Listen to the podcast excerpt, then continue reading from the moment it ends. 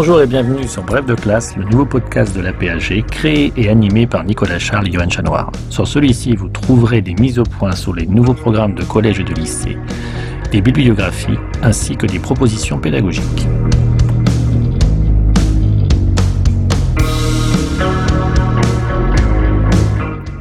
La deuxième partie de Bref de classe, en histoire, retrouvez un document et un personnage présentés par notre intervenant qui seront directement réutilisables avec les élèves dans les classes.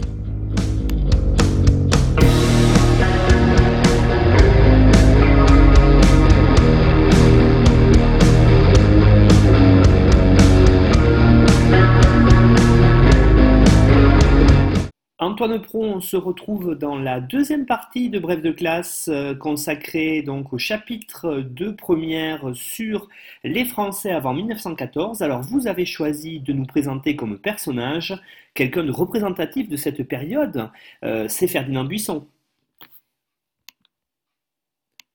Alors Ferdinand Buisson, euh, c'est un personnage très intéressant dans le personnel politique républicain.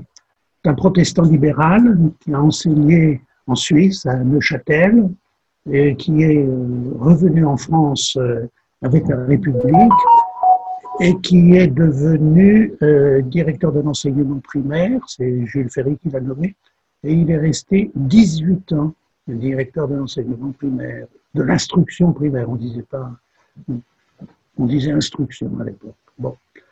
Et euh, c'est lui qui a euh, construit, construit l'école primaire, mais c'est beaucoup plus parce que ça a été euh, un secrétaire de la Ligue de l'enseignement, ça a été un des grands ténors de la Ligue des droits de l'homme, et il a ensuite, il s'est occupé des, des, relations internationales, il a présidé l'association pour la SDN, et alors c'était un était un militant laïque, mais un militant laïque euh, euh, respectueux, respectueux des, croyances. Et il comptait beaucoup sur l'école pour euh, construire, construire, construire la République. il y a un texte célèbre nous s'adressant aux petits écoliers, Va petit missionnaire des idées modernes. Et dans, la satisfaction de tes parents, il y a beaucoup plus pour la République que des victoires d'un soir d'élection. Très beau, très beau texte, et c'est tout à fait, euh, tout à fait sa philosophie. Il a, il a, évolué, il, a, il a évolué. Euh, il, sera rapporteur de, de, la loi de 1904 euh, sur l'enseignement interdit aux congréganistes. Et euh, ça a été un, ça a été un, grand militant laïque. Mais, euh, vous dire, sa, biographie est à peu près impossible à faire tellement il a, euh, il a, dépassé, il a dépassé la pédagogie.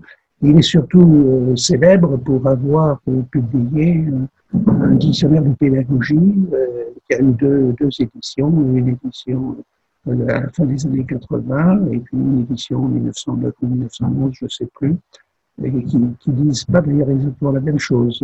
L'évolution est intéressante, mais il continue euh, entre les deux guerres, et c'est vraiment un, des, classiques de, la République.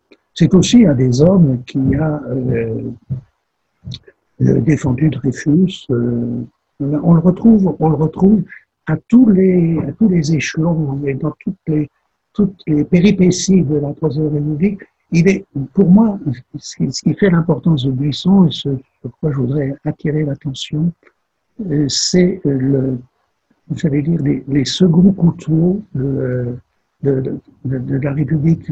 Ça n'a pas été, ça pas été ministre.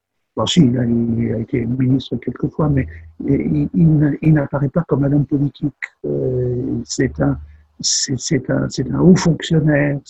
Si vous voulez, des gens comme Stéphane Hessel euh, représentent un peu ce type de personnage. Et euh, vous, en avez beaucoup d'autres dans la République. Vous avez euh, Lapie, euh, Paul Lapie, qui est le directeur, le successeur de Buisson en 1919 ou 1920.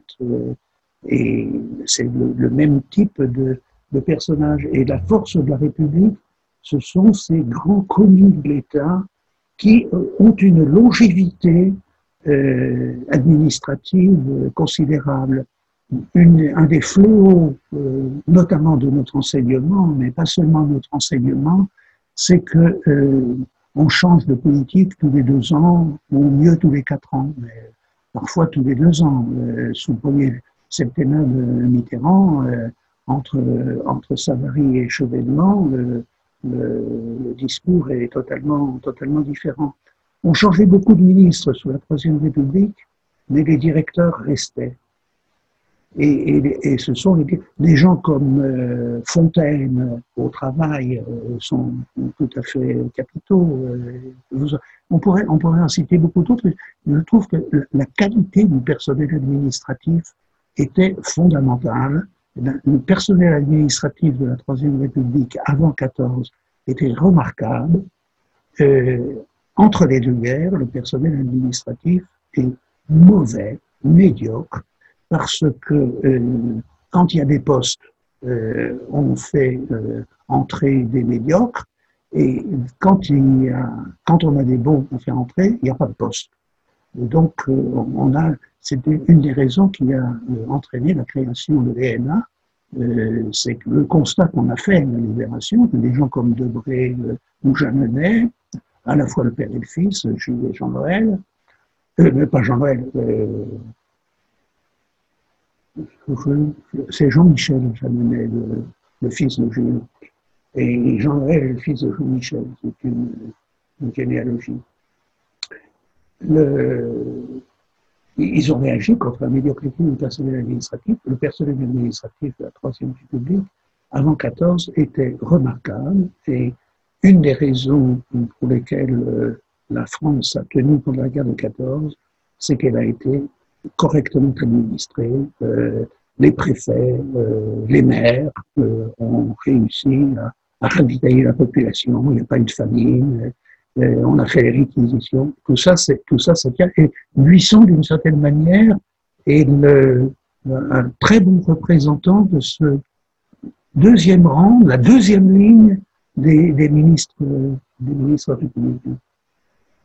Alors Antoine, justement, euh, après avoir présenté Ferdinand Buisson, quel document représentatif euh, de cette période qui parle des Français avant 1914 vous allez nous présenter maintenant et document, on rappelle, qu'on retrouve sur le site aphg.fr Oui, alors c'est un document, pour lequel j'ai une certaine tendresse. Euh, d'abord, en raison de son auteur, Roger Tabou, d'une certaine manière, il fait, il fait figure, bah, tenez, euh, Capel était un, haut fonctionnaire du même type que, Buisson. Tabot euh, était aussi un, un euh, à l'origine un inspecteur d'académie. Il avait été directeur des services d'enseignement euh, au Maroc et il a été mis à la retraite par Pétain. Et donc sous Vichy, comme il avait beaucoup de loisirs, et, il a écrit euh, l'histoire de son village, euh, Mazières-en-Gâtine. Et ça, c'est à peu près la conclusion du, livre. Il, se met d'ailleurs euh, en scène lui-même l'image d'un petit bonhomme de 8 ou 10 ans que je connais bien. ce petit bonhomme, c'est lui, ce qui veut dire que, oui, il avait 8 ou 10 ans en 1914. Donc, c'était le, l'écolier républicain. bon. Alors, ce, que j'aime dans ce, texte, c'est quelque chose qui a complètement disparu, complètement disparu, mais qui était essentiel à l'époque et qui explique en partie euh, la résilience de, la France euh, pendant la guerre de 1914. C'est qu'on était fiers du régime. Il y avait une fierté d'être français. Parce que la France, c'était un pays où il n'y avait pas de roi, où il n'y avait pas d'état-major chamarré avec des décorations, avec, euh, il n'y avait pas de cour, il n'y avait pas de, euh, de cortège euh, de la reine d'Angleterre, de, maréchaux, comme d'empereurs, comme en Prusse, en Allemagne, enfin, le roi de Prusse était empereur d'Allemagne, ou en Autriche-Hongrie. Il n'y avait pas tout, tout, ce, phénomène quand même assez, assez, assez autoritaire, très, vais dire, aristocratique.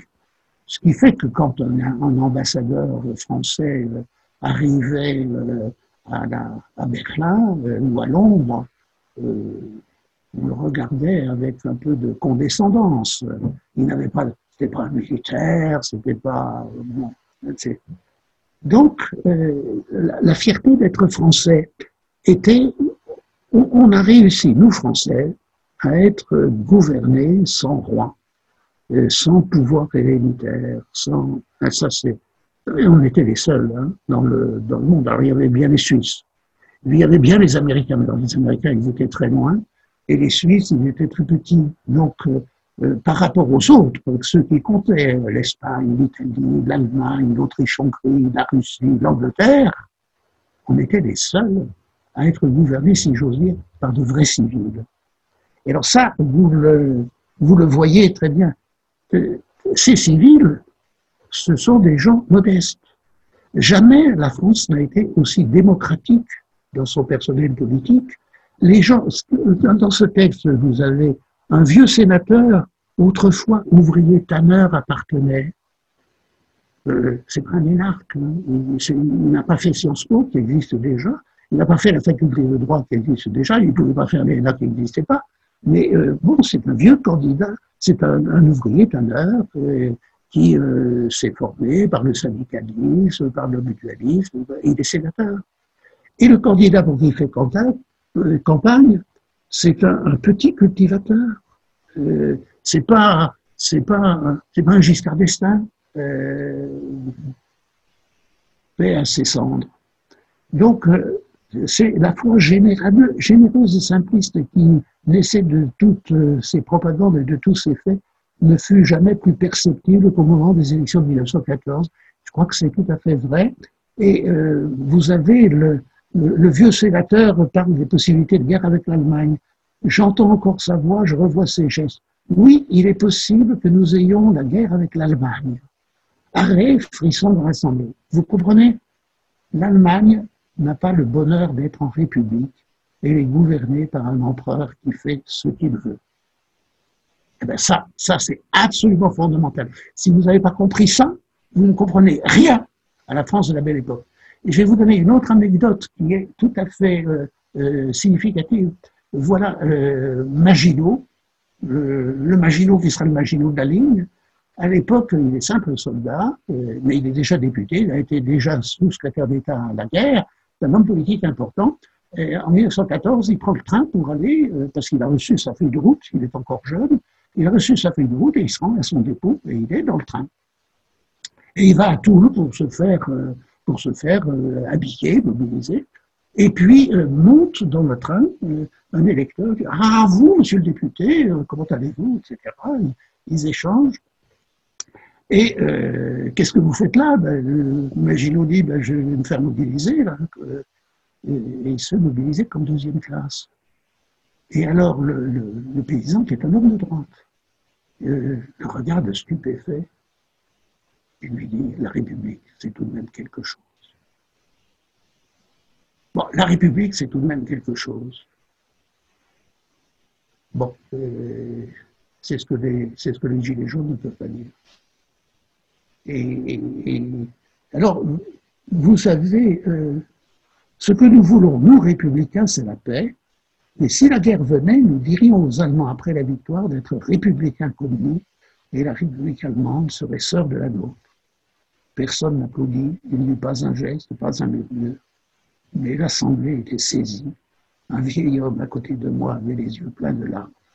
Les jeunes gens un peu plus loin, de jeunes paysans écoutaient d'un air grave, le regard tendu. Quel brusque échappait leur imagination. Et après, c'est la guerre. Oui, cette, cette fierté d'être d'être une république, alors elle se doublait, elle se doublait, ça n'apparaît pas ici, ça n'apparaît pas dans ce texte, mais euh, il y avait aussi le sentiment d'être redevenu une grande puissance, car euh, la défaite de 70 avait été perçue comme une humiliation.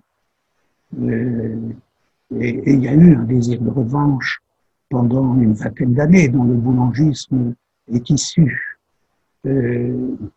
Euh, et puis, il y a eu la conquête coloniale, et la conquête coloniale a été perçue et vécue non pas comme l'oppression d'un peuple, mais comme l'affirmation d'une puissance. Et euh, bon, il faut avoir ces deux aspects. La, fierté d'être républicain, c'est aussi la, fierté d'avoir fait un empire, mais ça n'apparaît pas dans ce, texte. Ce texte ne dit que la moitié de la fierté républicaine, mais la moitié la plus importante, parce que c'était beaucoup plus important d'être une république que d'être un empire.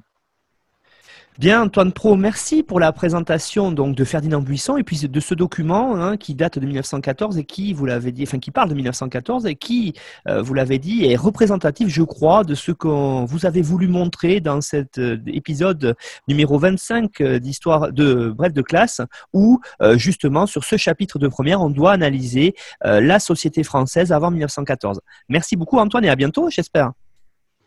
Pourquoi pas? Música